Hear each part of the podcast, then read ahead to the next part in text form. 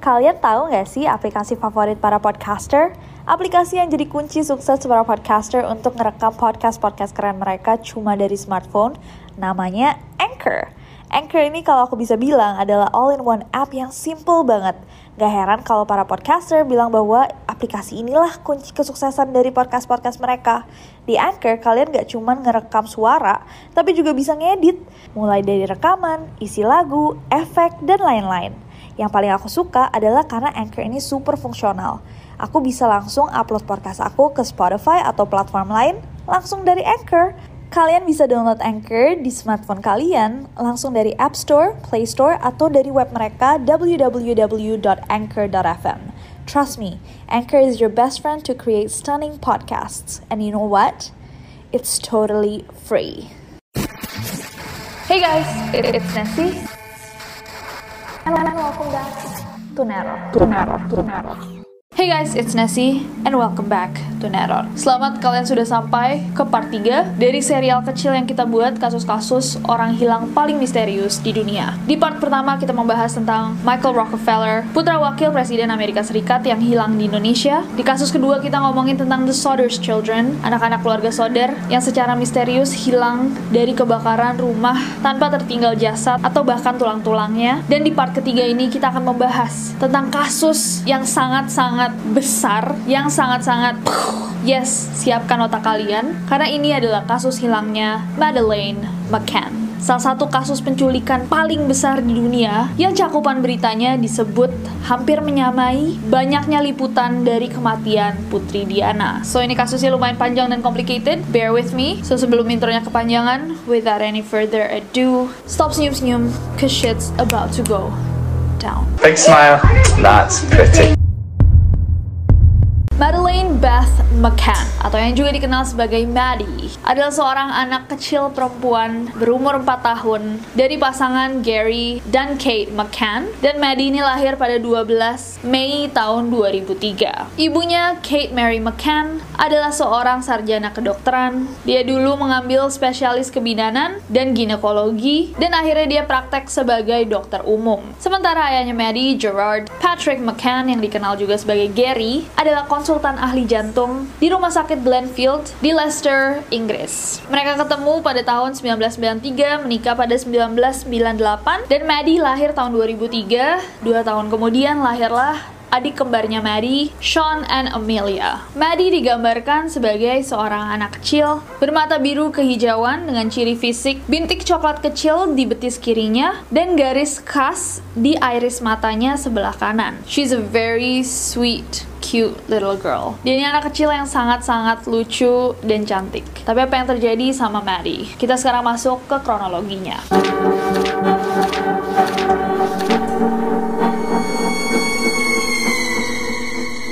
Pada 2007, keluarga McCann berlibur ke Portugal dan menginap di sebuah resort yang bernama Praia de Luz di Algarve, Portugal. Mereka berlibur bersama beberapa keluarga dokter lainnya dan anak-anak mereka.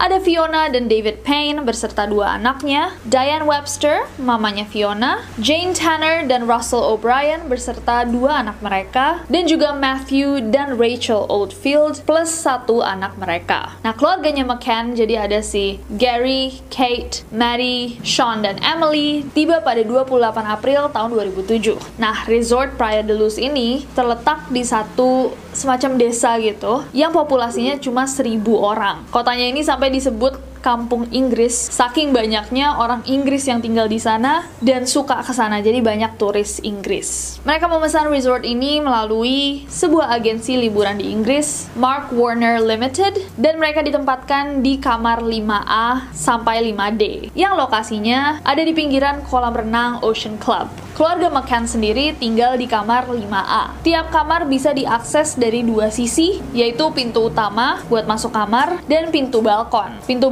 balkonnya ini adalah pintu kaca yang menghadap ke kolam renang Ocean Club, lapangan tenis, dan tapas bar. Nah, pintu kaca ini cuma bisa dikunci dan dibuka dari dalam. Nah, Maddie sama si kembar biasa tidur di dalam kamar, di dalam suite ini yang nggak punya akses kecuali satu pintu. Jadi cuma ada satu akses pintu. Pada Kamis 3 Mei tahun 2000 2007 itu adalah hari terakhir mereka liburan. Anak-anak menghabiskan pagi hari mereka di Kids Club Resort dan para keluarga makan siang dulu di kamar mereka sebelum mereka menuju kolam renang. Pada pukul 2.29 siang hari, Kate mengambil foto Madeline di pinggiran kolam. Dan pada saat itu tidak ada yang tahu bahwa ini adalah foto terakhir Madeline. Setelah itu anak-anak pada kembali ke Kids Club, mereka main-main dan pada pukul 6 sore, Kate membawa ketiganya kembali ke kamar. Sementara ayah, Gary, main tenis. Pada jam 7 malam, Kate menidurkan anak-anaknya dan Mary tertidur dengan piyama lengan pendek berwarna pink dengan bawahan berwarna putih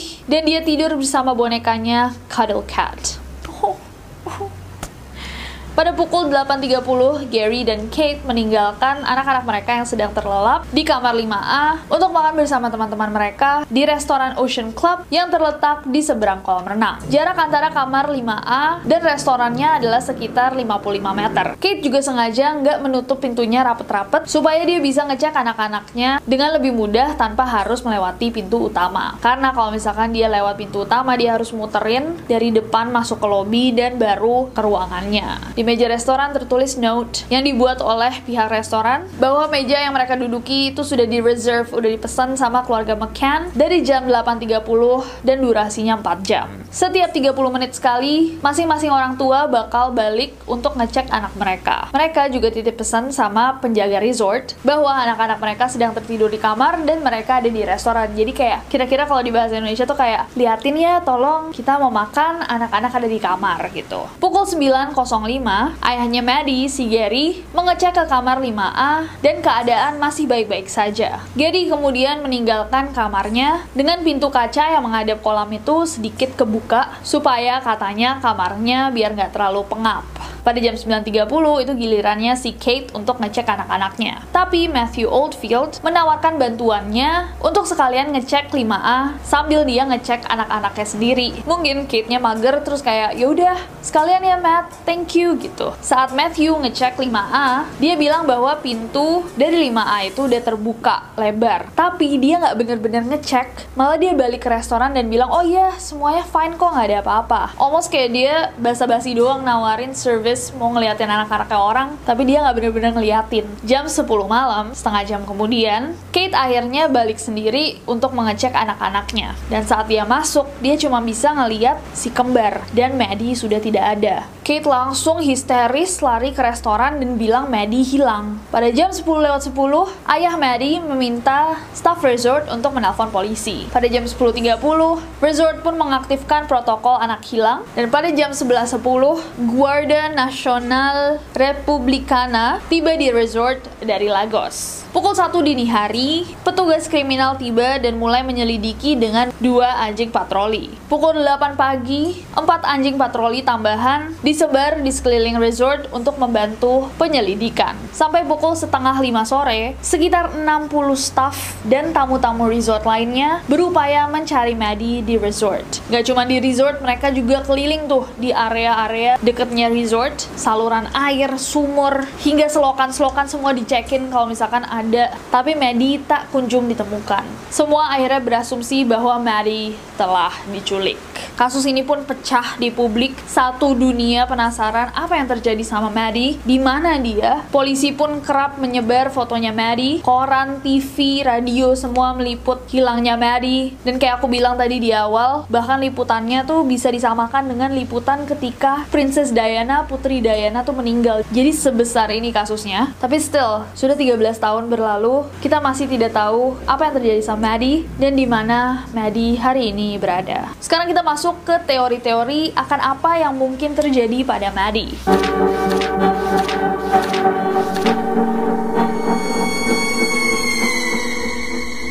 Karena kasusnya besar banget, banyak experts yang berbeda-beda yang memberikan teori mereka dari bidang ekspertisnya masing-masing akan apa yang sebenarnya terjadi pada Maddie. Dan walaupun teorinya ada ratusan, mungkin ribuan, I don't know, yang kita akan bahas hari ini adalah teori-teori terbesar yang paling banyak publik percaya. So, teori yang pertama adalah kecelakaan. Kate McCann, ibunya Maddie, mengatakan bahwa Madeline, yang umurnya hampir 4 tahun, itu bisa membuka gorden, membuka pintu, membuka pintu teras, dan juga menutup pintu pintu-pintu itu. Jadi selama nginep di resort itu, Kate bilang, ya emang Maddie tuh bisa buka pintu terasnya sendiri dan menutupnya. Nah kebetulan banget pintu teras itu juga memiliki akses ke gerbang taman yang mengarah ke jalan. Dan gerbang tamannya ini pun Maddie udah bisa buka. So ada teori yang mengatakan bahwa mungkin Maddie terbangun nih di tengah-tengah tidurnya, terus dia keluar nyari orang tuanya. Instead, dia pikir orang tuanya pergi, dia ke jalanan nggak sengaja ditabrak atau kecelakaan yang nabrak takut akhirnya karena panik pelakunya maybe a drunk driver seorang yang lagi mabuk bawa mayatnya Maddie diambil disembunyiin terus dihilangkan lah entah dikubur dilempar ke danau atau di laut nggak tahu kan. Tapi kalau misalkan ini bener mestinya ada dong sisa-sisa kecelakaan antara darah di jalanan atau bekas badannya Maddie atau apa kayak ya kan? Sementara nggak ditemukan apa-apa di jalanan. Teori yang kedua adalah teori yang sangat sangat sangat kontroversial tapi dipercaya oleh banyak orang bahwa ada keterlibatan orang tua Madeleine jadi pada tanggal 7 September tahun 2007, sekitar 4 bulan setelah hilangnya Maddie, Kate dan Gary dijadikan arguidos di Portugal yang berartikan tersangka resmi. Jadi teorinya adalah bahwa kedua dokter ini tidak sengaja membunuh putri mereka. Mungkin pada malam itu Maddie dikasihin obat tidur dengan harapan dia nggak kebangun nih pas papa mamanya lagi makan-makan sama temen-temennya. Kan repot juga kalau misalkan harus ngurusin Maddie ketika dia mau have fun kan. Teorinya adalah bahwa Maddie dikasihin obat tidur, tapi takarannya terlalu besar buat Maddie, dan ternyata Maddie meninggal. Eh hey guys, aku mau sedikit sharing sih seputar aplikasi keren yang aku gunain buat bikin podcast ini. Aplikasi ini tuh bisa di-download di App Store atau di Play Store, and it's totally free. Gak cuma buat ngerekam aja, Anchor juga bisa buat ngedit langsung rekaman kalian. Kita bisa langsung nambahin back sound, effects, tambah lagu, bahkan Anchor juga bisa mendistribusikan podcast kita ke berbagai platform lainnya. Kayak aku nih, biasanya aku langsung upload podcast aku ke Spotify langsung dari Anchor. Jadi di mana pun aku berada, aku bisa buat podcast aku kapan pun dan di mana pun aku mau. Karena dia super gampang, aku jadi suka banget nih sama Anchor ini. Daripada kalian kepo, mendingan kalian langsung coba aja buat podcast sendiri pakai Anchor. It's super simple and free. Agar mereka nggak ditangkap polisi masuk penjara karena ngebunuh anak mereka sendiri, mereka bikin alibi bahwa Maddie diculik. Memang ada beberapa hal yang mendukung teori yang satu ini. Yang pertama adalah bahwa jadi pada malam sebelumnya, para orang tua ini juga emang ke restoran tapi Maddie itu kebangun. Dia kebangun dan dia nangis. So mungkin aja itulah yang mendorong papa mamanya untuk ngasihin dia obat tidur pada malam berikutnya. Kan kebetulan banget ini malam terakhir kan. Pastinya para orang tua mau kayak chill, ngobrol-ngobrol, minum-minum, have fun tanpa anak-anak mereka. Hal yang kedua, inget nggak tadi aku bilang bahwa polisi bawa dua anjing pelacak. Jadi anjing pelacak itu ketika dibawa ke kamarnya, kamar 5A, mereka tuh menunjukkan gelagat yang biasanya mereka tunjuk tunjukkan ketika mereka menemukan TKP. Dan kedua anjing ini cuma menunjukkan gelagat itu atau kayak acting kayak gitu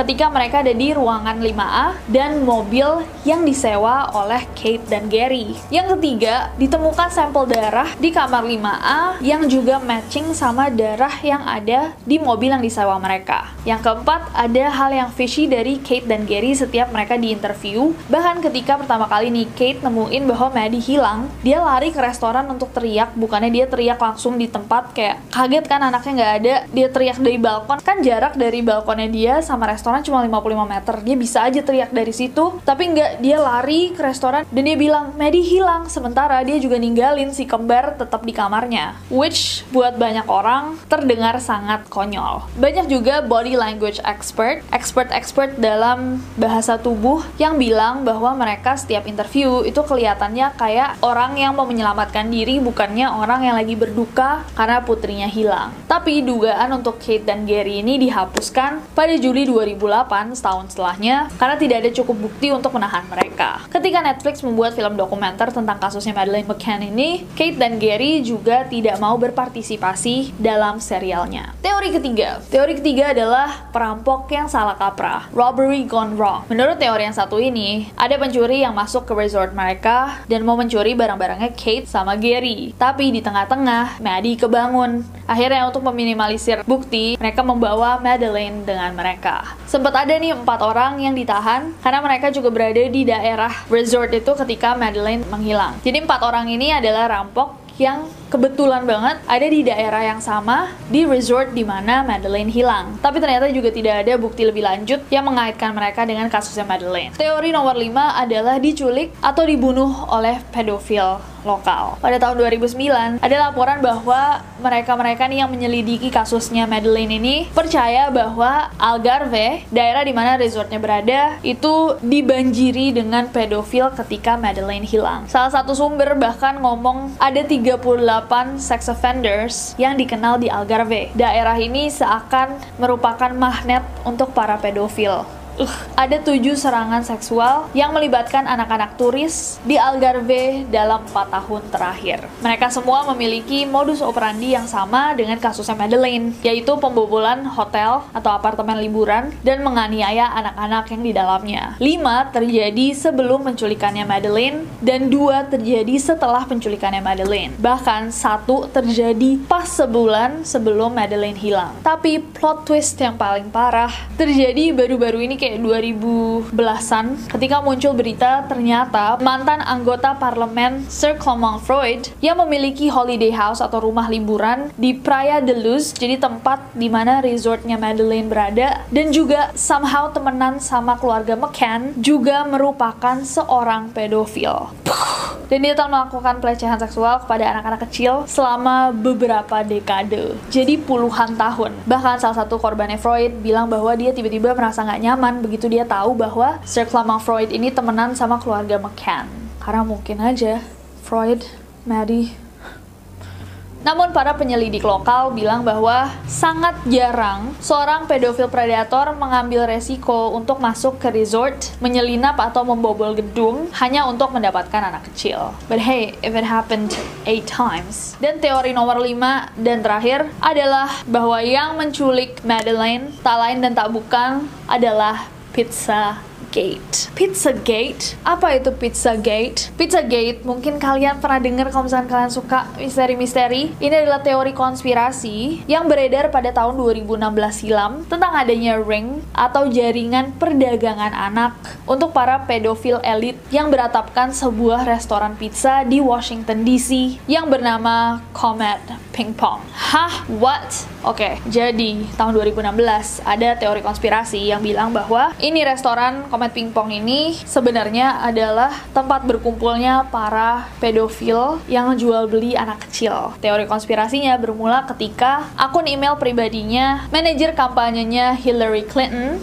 John Podesta, itu dihack dan orang-orang menemukan email-email yang sangat aneh yang berhubungan dengan pizza. Very, very strange emails. Lo and behold, instead of pasta and wonderful sauces, it was a lovely, tempting assortment of of cheeses. Yummy. P.S. Do you think I'll do better playing dominoes on cheese than on pasta? I'm dreaming about your hot dog stand in Hawaii. Pokoknya dari email-email yang aneh itu ada teori yang muncul yang bilang bahwa nama-nama makanan yang kerap muncul di email-emailnya John itu sebenarnya adalah kode-kode yang berhubungan dengan pedofilia. Kayak hot dog artinya anak kecil cowok, pizza artinya anak kecil cewek dan sebagainya. Since then, tapi sejak saat itu sebenarnya teori konspirasi ini udah di debunk bahkan kepolisian, FBI dan lain-lain itu bilang bahwa Pizzagate ini nggak beneran, cuman sesuatu yang dimulai di internet, hoax. Tapi masih banyak banget orang yang percaya akan kebenaran teori konspirasi Pizzagate ini. Sebenarnya teori konspirasinya cukup up dan menarik. Bahkan kayaknya bisa jadi satu video sendiri. Pizzagate is crazy. Bahkan sampai ada hubungannya sama video klipnya Justin Bieber.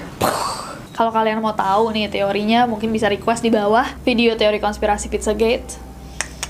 But anyways, balik ke kasusnya Madeleine. Kenapa bisa dihubungin sama Pizzagate? Itu adalah pada tahun 2013, kepolisian Inggris menerbitkan dua sketsa atau identikits dari orang yang diduga menculik Madeleine. Dan sketsa itu secara visual menyerupai Podesta bersaudara. I mean, I don't know with you guys, cuman ya nggak sih? Persis dan sketsa ini based on kesaksiannya turis lain yang lagi nginep di resort itu yang katanya pada malam hilangnya Madeline ngelihat ada seseorang yang mencurigakan. What do you think? Aku mau menambahkan aja bahwa ada beberapa artikel yang mengatakan bahwa The Podesta Brothers emang ada di Portugal pada saat Madeline McCann menghilang. Tapi harus diingat juga bahwa Pizzagate ini muncul ketika pemilihan antara Donald Trump sama Hillary Clinton. Jadi banyak banget pada saat itu black campaign dan segalanya. So ada kemungkinan besar bahwa it's a hoax. Tapi kalau kalian tetap mau lihat teorinya, mana di bawah.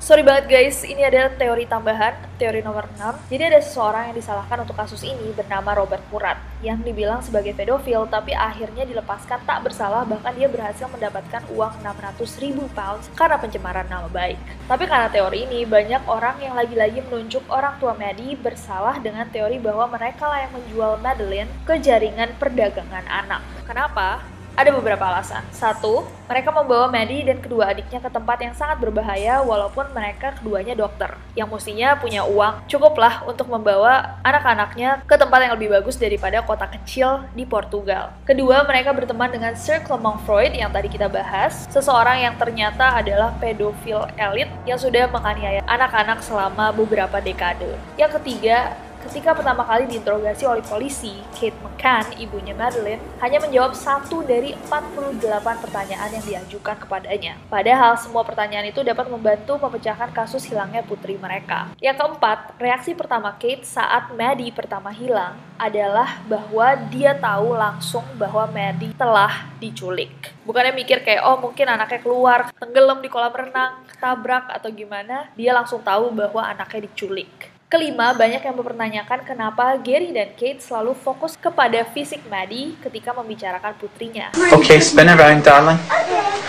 Right round. Oh, yes. Oh, yes. One more. Big smile. That's pretty. Say yes, daddy. Okay. It's borderline creepy. Bahkan di bukunya Kate menulis ini. Ya, you can read that. Dan yang terakhir, Gary McCann berada di Washington DC di mana katanya Pizzagate berada kurang dari 4 bulan setelah Maddie menghilang. So itu tadi adalah teori-teori yang beredar yang dipercaya orang-orang alasan dari hilangnya Madeleine. Tapi sebelum kalian menyimpulkan teori yang kalian percaya, ini adalah beberapa fakta-fakta yang kalian harus ketahui.